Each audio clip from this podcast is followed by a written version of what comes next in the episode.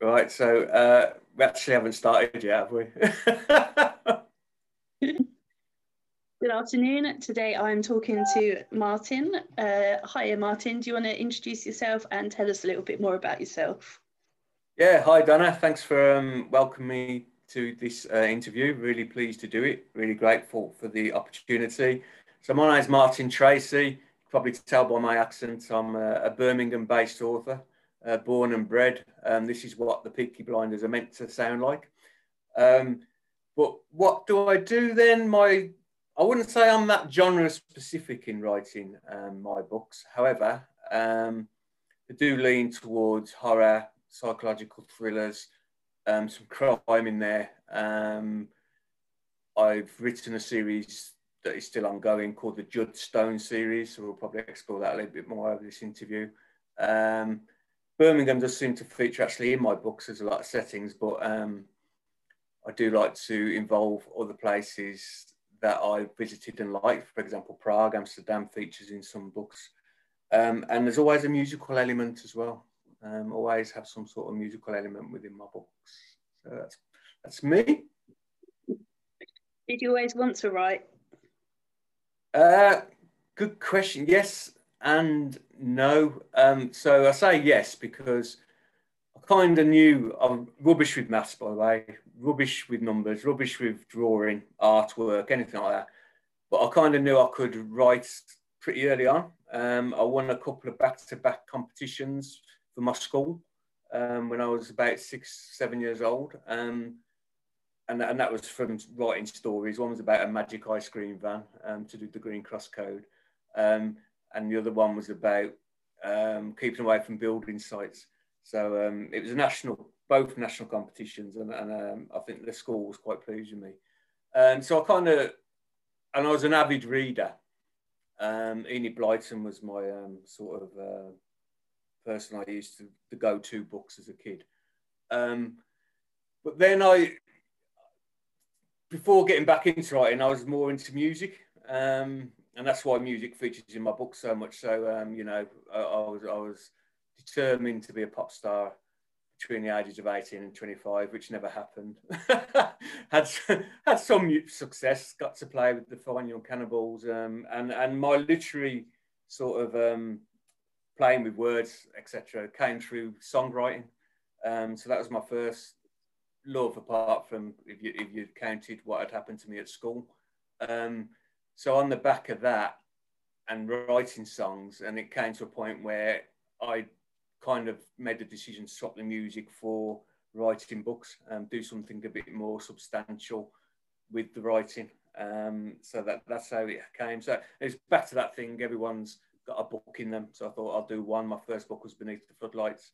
As it happens, I got the bug, and uh, I'm on book six now. so there you go.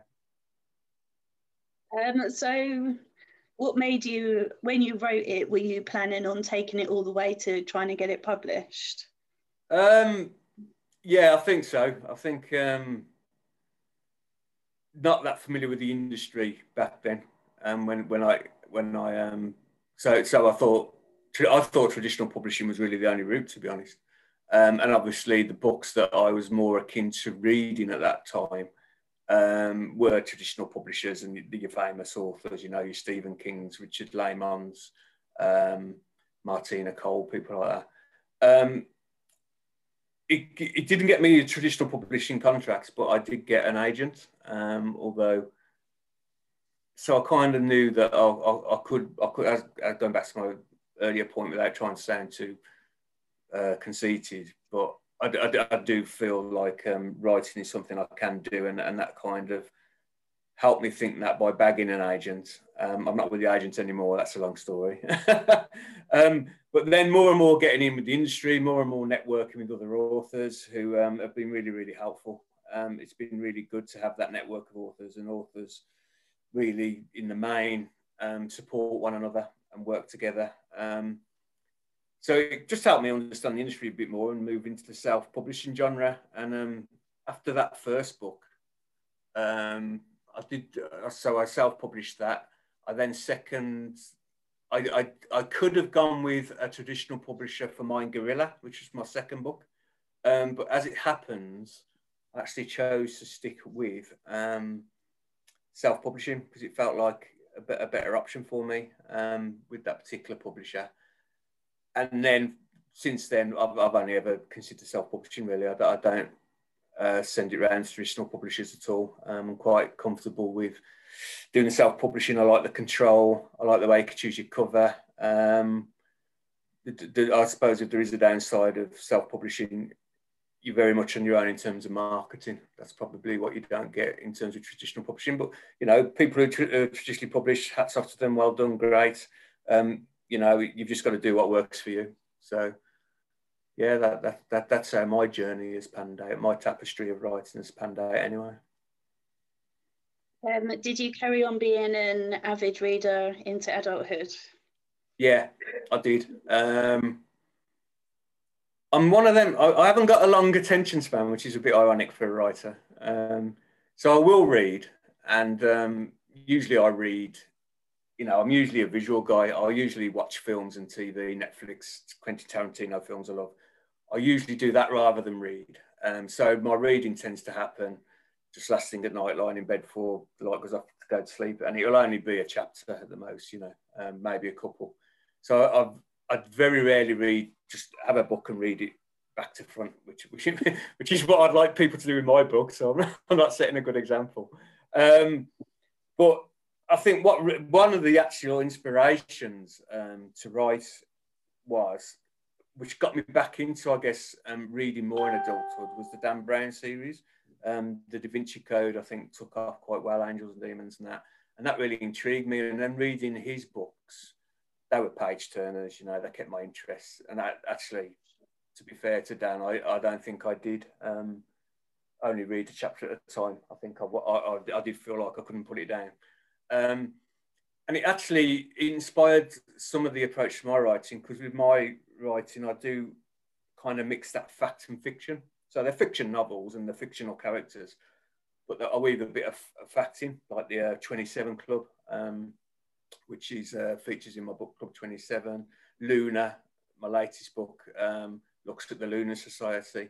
Um, so I weave stories around that, and, and, and I think um, it was Dan Brown that gave me the inspiration to do that because um, the way he approached his book seemed to be to suggest that he was looking at fact and fiction and mixing it and weaving it and, and, and then coming up. So um, that that was something I guess I took on board.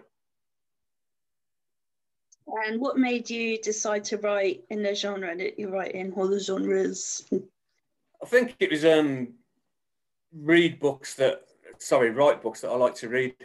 So my go-to, um, although Da Vinci Code, I don't, I don't know quite how, know how you categorise them to be honest. Um, probably just general fiction, I don't know. Um, but b- before that, I, you know, my go-to books were the horror genre and that Stephen King's, James Herbert, Richard Laymon.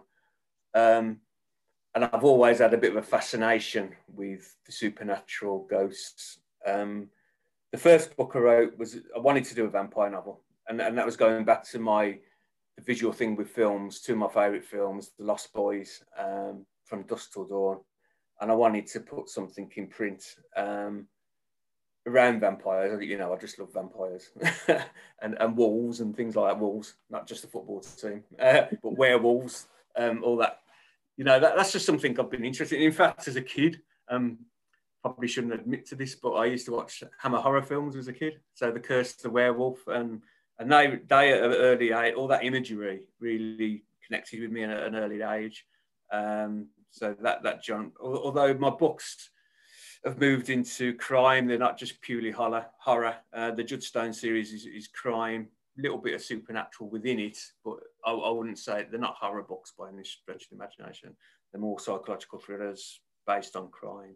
He's a private investigator these days, anyway, Judd Stone. Um, I think the crime angle came from um, when I wrote Mind Guerrilla. It was just, it was just, it's about time I wrote a crime novel. It seemed like a thing to do.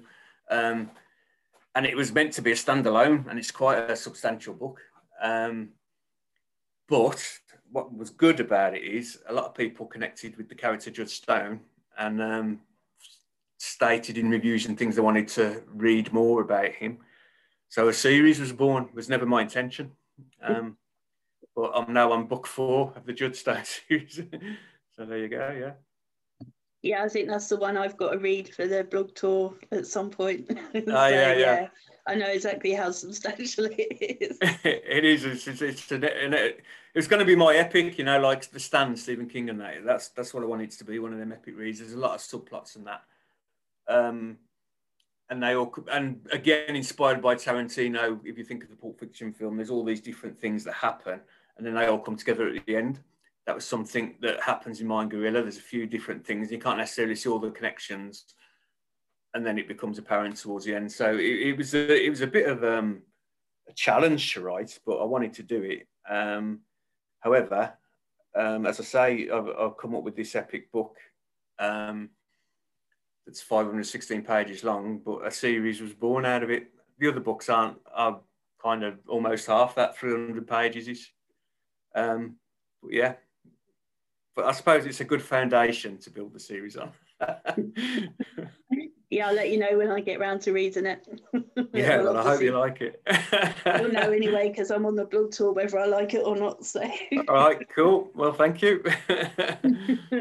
that's I mean that is I have no choice. My name gets put down whatever. Oh, thank you, Zoe. yeah, it's very persuasive. No, it's fine. I agreed. It's all good. Um, so, if you were to be a character in your Judd Stone series, would you get on with him, and would you get on with the rest of your characters? Oh, good, good. I would get on with him. Um, he he doesn't suffer fools. Um, I don't think I'm a fool. um, I think I would get on with him. To be honest, I suppose some of the things I lived through Judd Stone. Um, so he's a John Lennon fan like me. He's a Beatles fan like me. But I suppose the things I haven't had the bottle to do in the past sometimes, he- he'll just go out on a limb. You know, he is really sort of, um, he's quite gung ho. Um, so um, I suppose I can live some of my fantasies through Judd Stone even at times. Um, although I'm not, he, he kills people and I've never killed anyone. So let me just put that out there. um, you know, he's, he's one of them. He's, he's very, he's always very intent on um, event, event, getting justice, um, but he gets justice a lot in an extreme way. Um, you know, he, he, he likes to seek justice and revenge where he sees that is very much overdue, and he'll be as extreme as he needs to be to to avenge the person. It's usually a person he's doing it for rather than himself. Um, so I would get on with him because I think he'd be a good loyal mate. To be honest, I think he's someone I could go for a beer with. Um, he's a brummie, um, so uh, yeah, I think I'd get on famously with him. But uh, is there anyone I wouldn't get on with? Um, obviously, there's always usually an angle of a baddie in, in the books. Um, so when I go back to Mind Guerrilla, um, he's in the police at this time, um, Judd Stone, and there's a there's a, a guy called Lionel Scarrow who's um, he, he's he's he's a how can I describe him? Um, he's not someone you would warm to, and he's a bit sneaky, and um, he's a bit um, distrustful. Um, I don't want to give too much away because obviously someone reads it, but I, I certainly won't get on with him. I think uh, I'd give him a wide berth, Lionel Scarrow. Um, the other ones, there's uh, Superintendent Ben Francis, who remains a friend of Judd's to all the books. He's a good guy. I'd get on with him okay. Um, where probably Judd Stone also had some friends in the underworld, so the gangster world. Um, very much, in fact, with a female gangster in Birmingham called Gia Talia. Um, I don't think I'd be brave enough to even attempt to try and mix and be friends with gangsters. I just, I just feel it would end bad. Um, even if I was their friend, it's just, it just seems a too dangerous world for me. But Judd goes in uh, with, with uh, both feet, but really, uh, and he's happy to do so. But he can look after himself. he can look after himself in a big way. um, if you put any um, people you know into your books? Um, the only ones I have, um, there's um, on the back of some school reunions, um, which is a quite amazing thing because um, I went to school quite a while ago. um, there's a couple of um, well, ladies they are now I went to school with. Um, they wanted to be written into. So luckily they've read my books and they like them. So they said, "Come on, you've got to put me in a book. To put me in a book." So obviously there's always a disclaimer in the front of a book.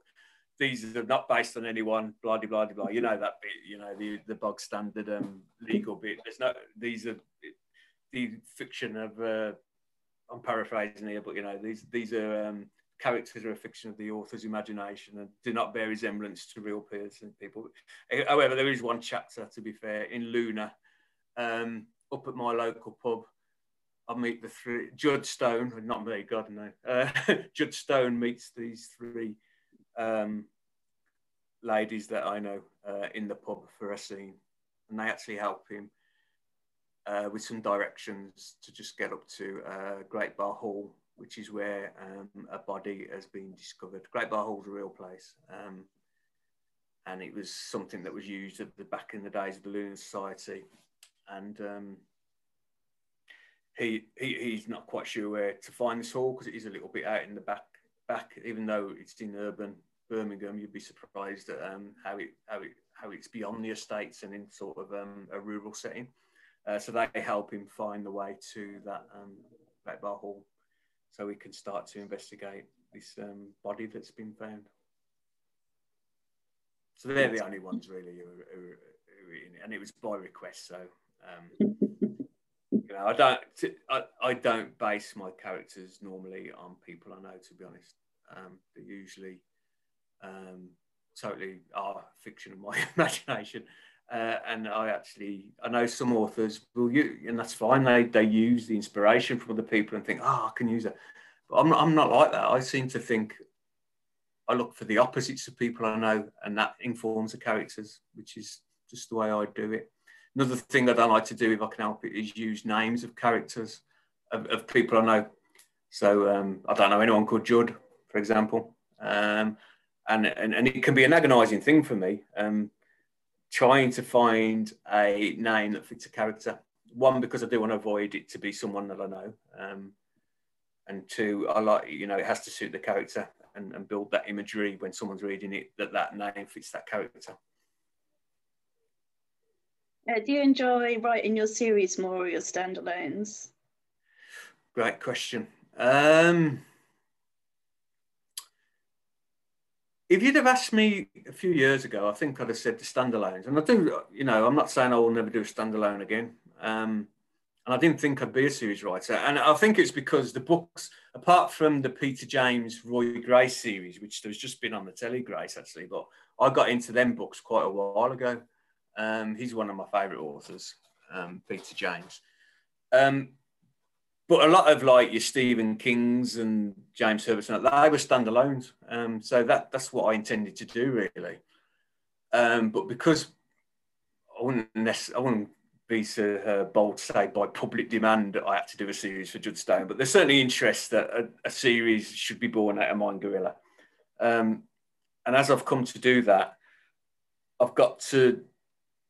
It's been fun with that character, going through different journeys so I think from that point of view, um, I think I do prefer writing the series now um, rather than the standalones. Um, but that's not to say I wouldn't do a standalone again. I would do, but the series is, is getting fun. Um, and every time I get an idea now for a book, it tends it doesn't tend to be necessarily. It, it's I get the idea for the book, and it's how can I make Judd Stone fit into this story now that's kind of the way it goes. So it becomes a series uh, rather than standalone. And would you consider giving any of your characters in the series their own spin off? Yeah, I, I, have thought about that. That's a good question. Um, there's a in the first book, Beneath the Floodlights, um, it's about a football team that gets took over by vampires, and um, the human footballers there's two or three quite good characters in the human footballers. Vinnie Bruiser Bradshaw, for example, he's one guy, um, and Jody Roper is another. So Jody Roper is um, is the defender, and he and he's he's into the eighties. He's kind of stuck in a time warp, and he plays um, he plays take machines before they go out on the pitch to play to G, G the G the team up and everything. And he, he's always playing eighty songs and that, and uh, he's still got a mullet. um, and Vinnie Bruiser Bradshaw is, is a little bit like Judd Stone in some ways, in, in that like um, he'll hit he'll hit people first and ask questions later, perhaps. Um, he's a little he's not as sophisticated as Judd Stone, um, and he, he, is someone actually who suffers from Tourette's syndrome, um, and but he uses that to his advantage. So sometimes he'll he'll he'll call referees naughty names and things. Um, and sometimes he means it, but he'll pretend it's his Tourette's that's doing it. Um, he's, he's, quite a lovable character. He's a lovable rogue, and um, I've thought about them two doing some sort of spin-off together. Vincent Bradshaw and um, Jody Roper. Um, I, I, even thought about them when they retired from football, going on and being like crime duo or something. I don't quite know. Um, but I think out of all the characters, if I was going to do it, I think it would be them two. Yeah, I think that's the ones it would be. So maybe one day.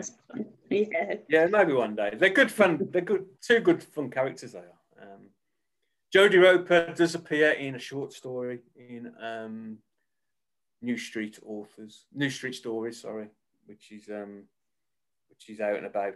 Um, it's all about Birmingham-based um, short stories. Um, so you can there is a spin-off with Jody Roper in, in that.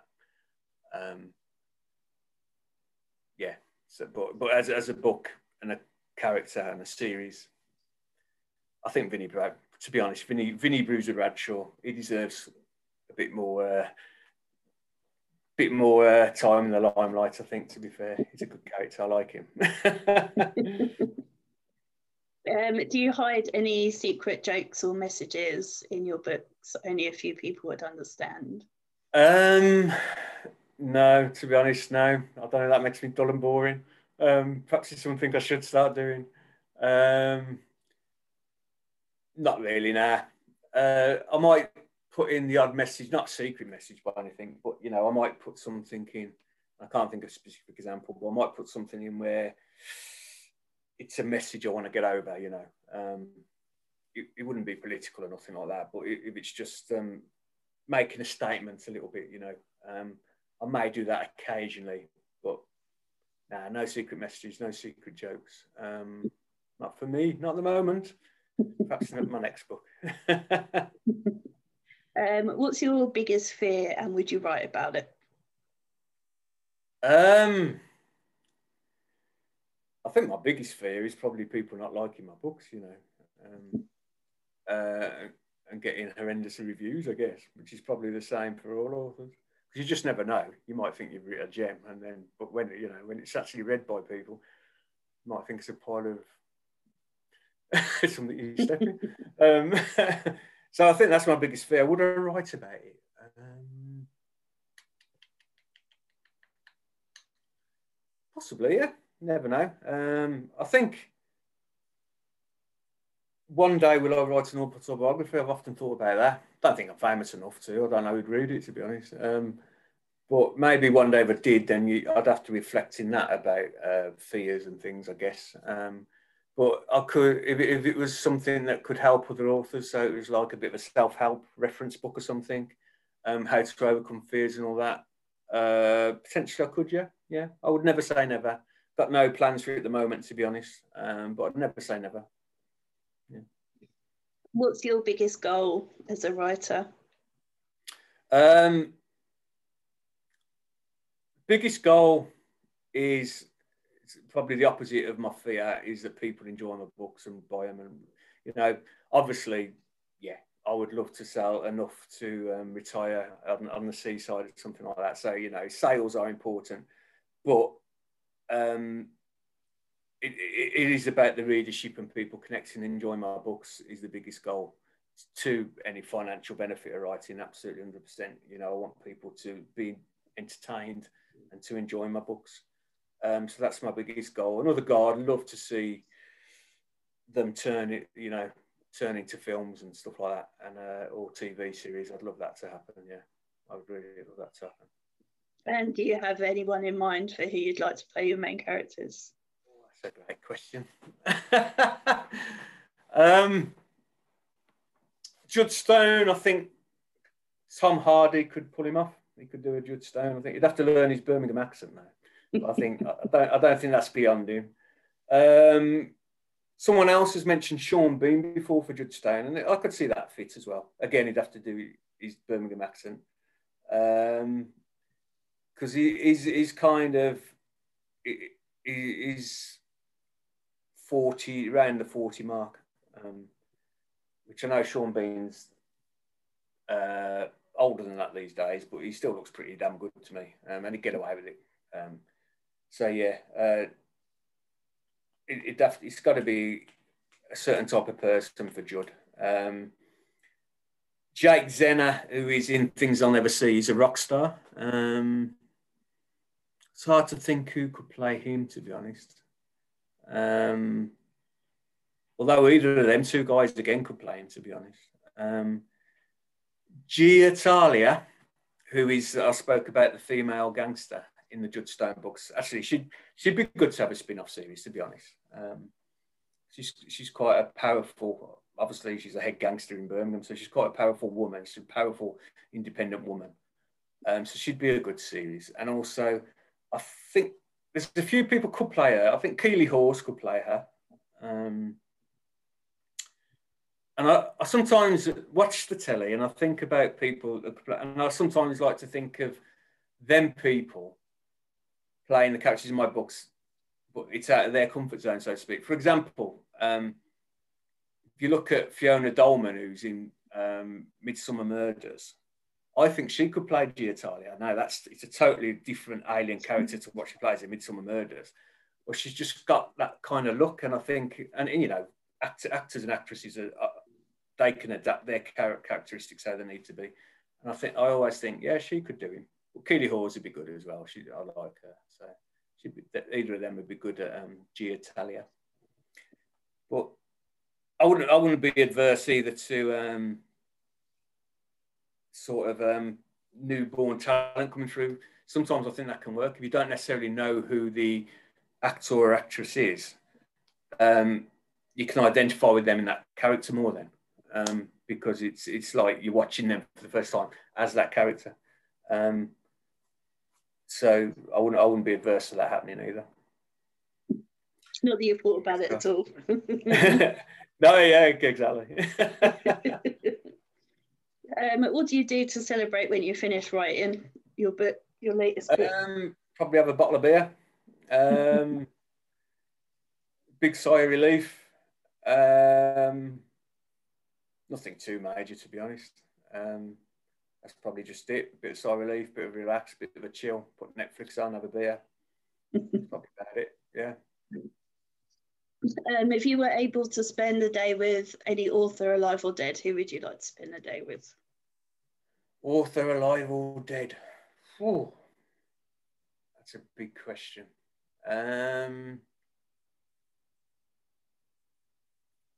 I think Peter James um, because he dabbles with the supernatural as well as uh, crime.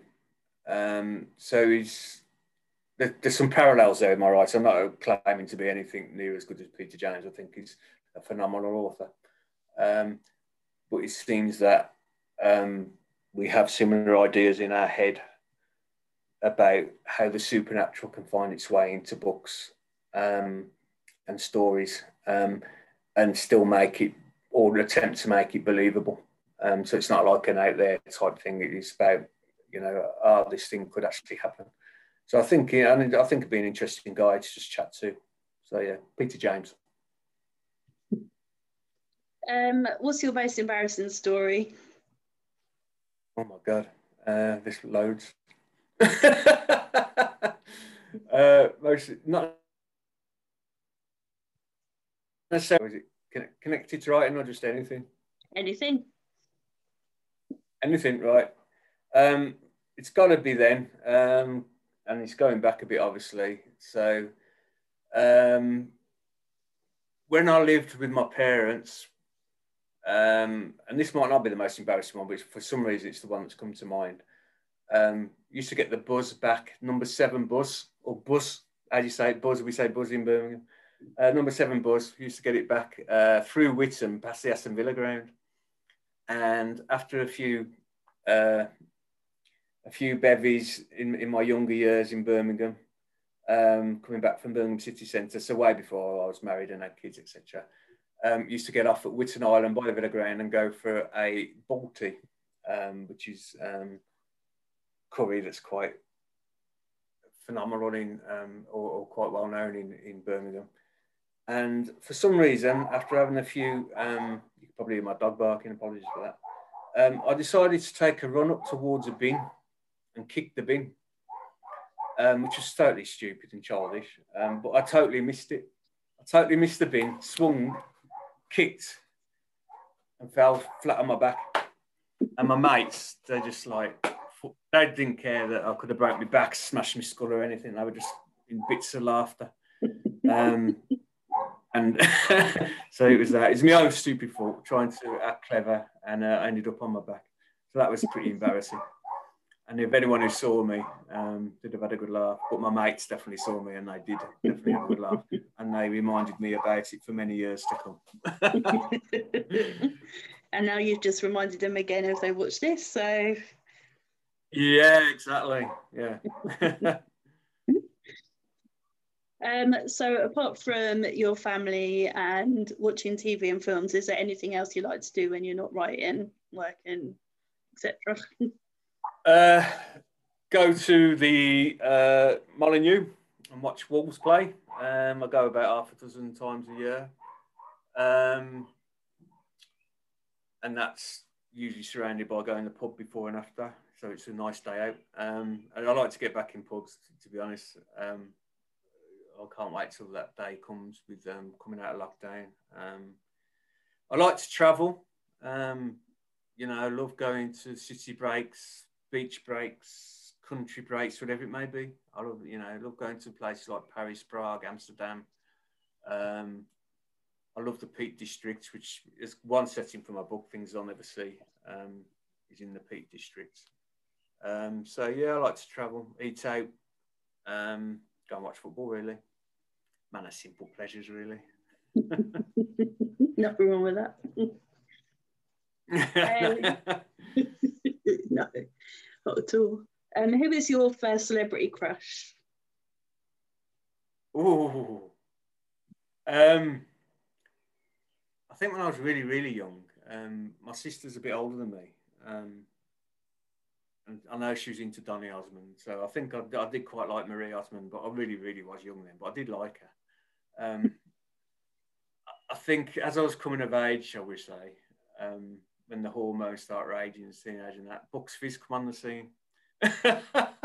and uh, two girls in Bucks Fizz, uh, um, you know, kept my attention when they're on the telly. And Kim Wilde was another one. Really, and I got to see Kim Wilde. She supported Michael Jackson. So it was a Michael Jackson concert. I went to see Kim Wilde. Um, she didn't disappoint. Um, so yeah, it's got to be Buck Fizz, stroke Kim Wilde, really. I think. You've seen Michael Jackson as well. I saw Michael Jackson as well, yeah, um, oh. and he was a phenomenal artist. Um, really good, really good entertainer. Wembley was as well, the old Wembley. So um, yeah, he was he was brilliant. That's something I like to do actually. Concert, uh, going back to what I don't so much these days. One time I would have gone to a lot of concerts. To be honest, there's not that many uh, people around these days that inspire me musically. If I'm being totally honest, you know, there's not that many people I would actually go and see. Um, Lady Gaga would, for example, but you know, back in the day, George Michael, Simple McCartney. Never, unfortunately, had a chance to see John Lennon or Elvis Presley. Um, Spandau Ballet I've seen. Uh, Wham when George Michael and Andrew Ridgeley were together. Uh, Wham the final that was a brilliant, brilliant um, concert back in 1986, showing me age, you know. Gees, Shania Twain, I think was the last person I went to see in concert. She was really good. Um, so yeah, I don't mind going to see a bit of live music. But live music for me these days is probably more to go and see the local band up at my, uh, my local pub, to be honest, and go to a big concert. Just that little intimate setting and have a bit of live music in the background. Yeah, yeah, I get that. Um, although the last person I saw live, I think, was Ed Sheeran, but yeah, that was a dream. But generally, I go and see older people in smaller places, which is fun. Yeah, yeah, yeah, yeah, yeah, yeah, yeah. I think I'm more the same. Um, like the we, we've got the NIA in Birmingham, um, which is is quite easy to get to in, in Birmingham city centre, but a lot of the concerts and the bigger concerts are at the NEC. Um, but that can be a little bit of a pain to get to. Um, to be honest, it's a bit of a faff. So uh, if I can get to a more easily journally, if that's a real sort of way of saying it, um, to go and see someone, I will. I'd rather go out to the NEC. It's a great venue, the NEC, but it's, it's not, you know, you can't just get on the bus to it or nothing. Whereas you can, I can into town. Um, saw Black Sabbath three years ago, three, four years ago. They were really good. Um, yeah. Anyone top of the list that you would go to see now? Um, I know. I mean, I know McCartney's still um, playing, but I've seen him a few times. Um, he's not necessarily top of my list at the moment to see. Um, Lady Gaga, I think, because I think she'd be. She, she's. I mean, amazing voice, amazing, amazing presence. I think it'd be a theatrical performance as well. So yeah, I think Lady Gaga probably at the moment. My one regret of someone who I probably could have seen because I've never had the chance to see John Lennon or Elvis. Um, but Bowie, I should have seen Bowie. Uh, I should have made the time and effort to see David Bowie. So he's he's the one regret that I never got to see. Uh, top of the list of these days would be Lady Gaga, I think. Yeah, well, you never know, maybe. maybe. um, what would those closest to you say your worst habits are? Oh my god. Uh, my wife definitely thinks I'm untidy. I can't see it, um, but she thinks I'm untidy, um, and I can, I can, I know I am. uh, and I, was, I was always a bit untidy, going back to when um, before I got married. Uh, so when I lived with my mum and dad, and going back to the um, these days, if I get an idea for a book, I text it to myself. Makes me think I've got friends. Text to myself. um, but back in the day, I used to write song lyrics on the back of envelopes or whatever it may be, just bits of paper.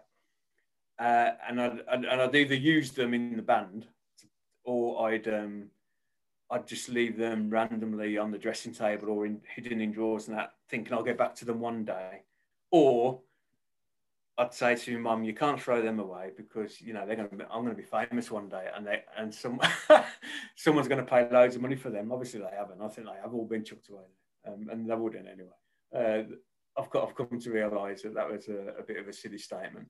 Um, but yeah, I know. So I know that I'm a bit of a hoarder. Definitely a bit of a hoarder. Um, I don't like to throw things away because I always think, well, I might need that one day.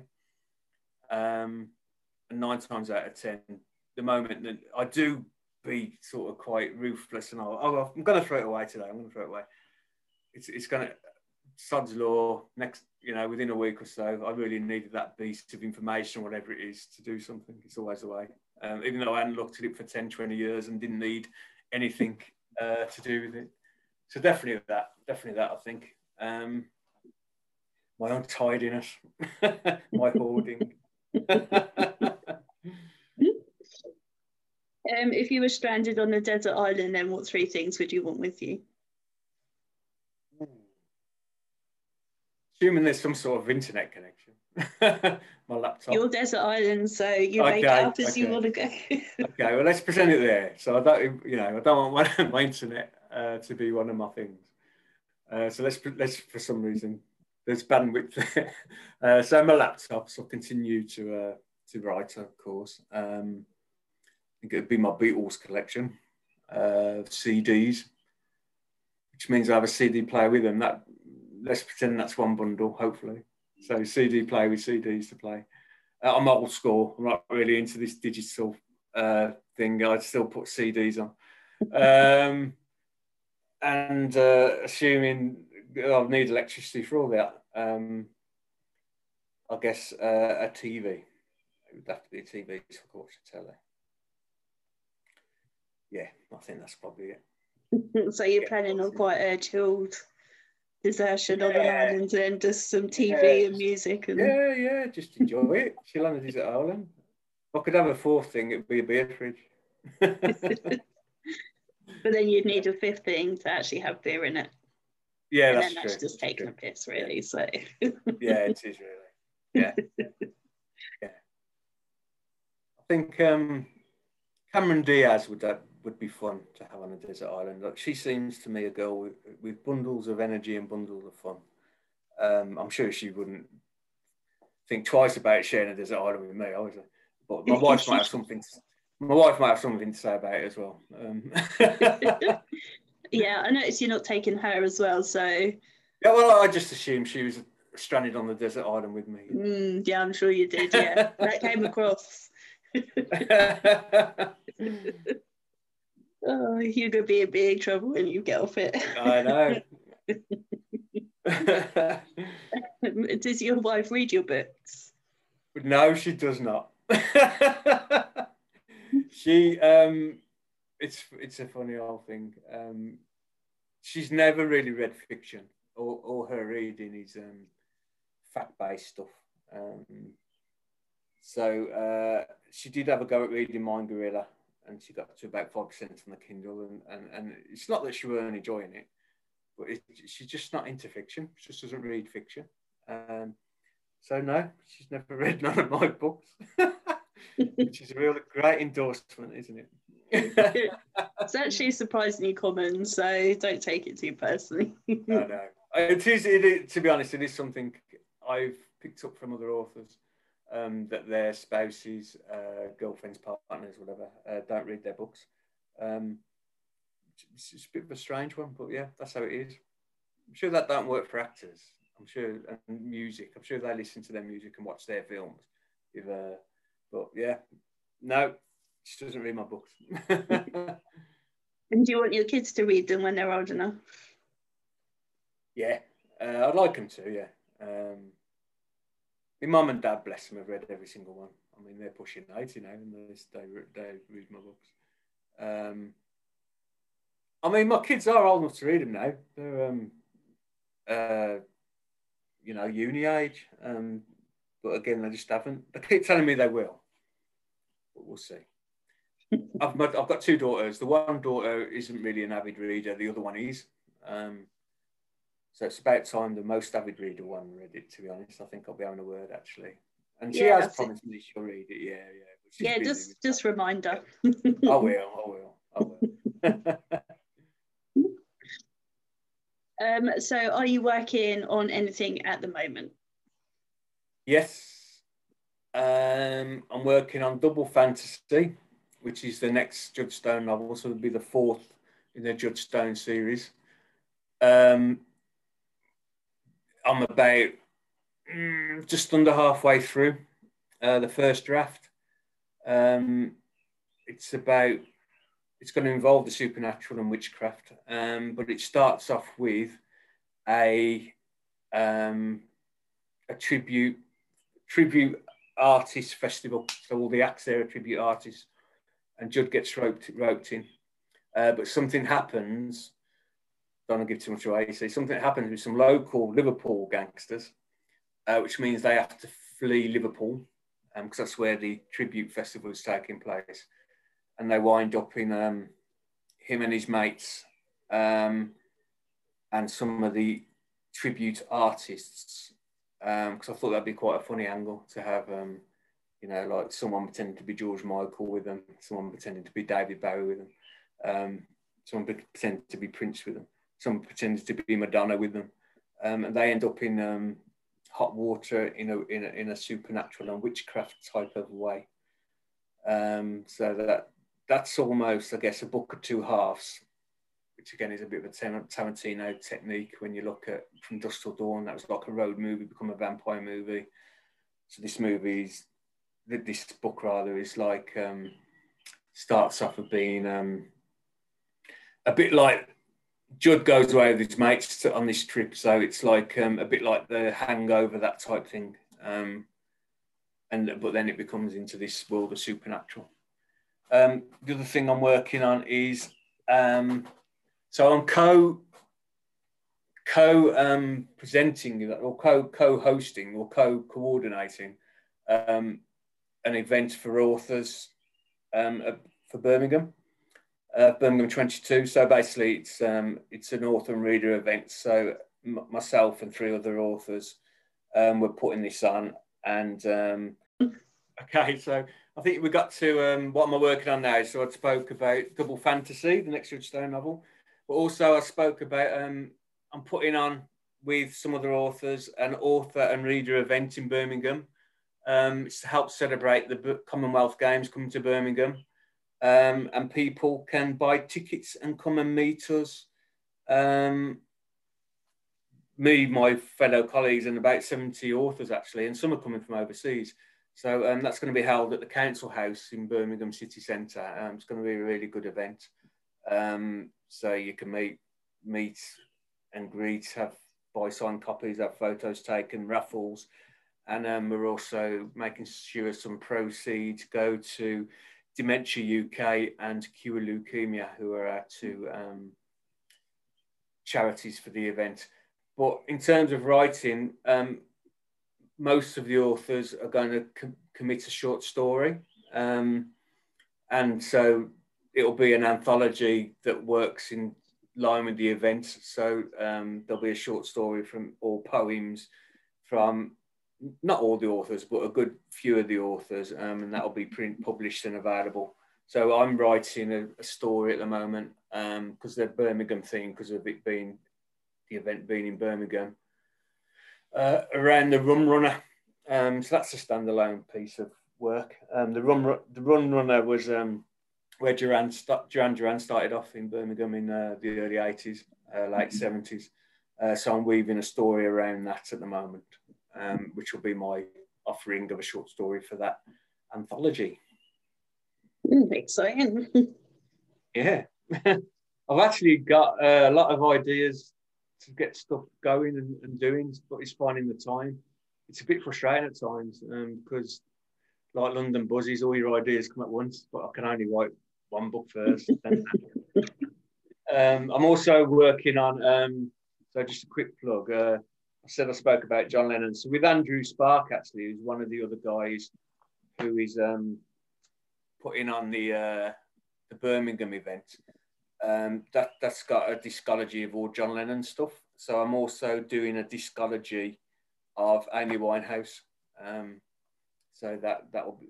I mean, there, there's lots of different authors contributed to Andrew's um, discology series um, with all different artists. Um, but often John Lennon, and I'm going to be doing Amy Winehouse, and I'm going to be doing one for George Michael as well. Awesome. as, I, as, I, speak, I am drafting um, the compiler's notes as we speak at the moment. Awesome. Lots going yeah. on then. yeah, lots going on. Yeah, yeah, absolutely. All good though. It's better to be busy and not than to be dried up with writer's block. So yeah, all good. I'm not complaining. um, well, I don't have any more questions for you, unless you think there's yeah. anything that I haven't asked you that you want to tell us. Um, no, I think you've uh, you've asked me some quite searching questions. Thank you for that. I've enjoyed the interview, enjoyed the time.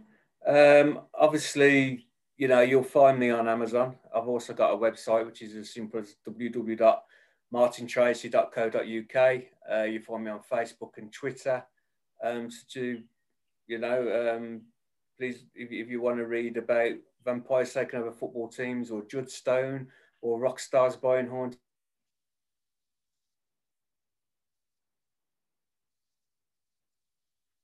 Um, so yeah, but thank you very much, Donna, for your time and for asking me them really good questions. I've really enjoyed the interview. Thanks for having me. You're very welcome indeed. Okay.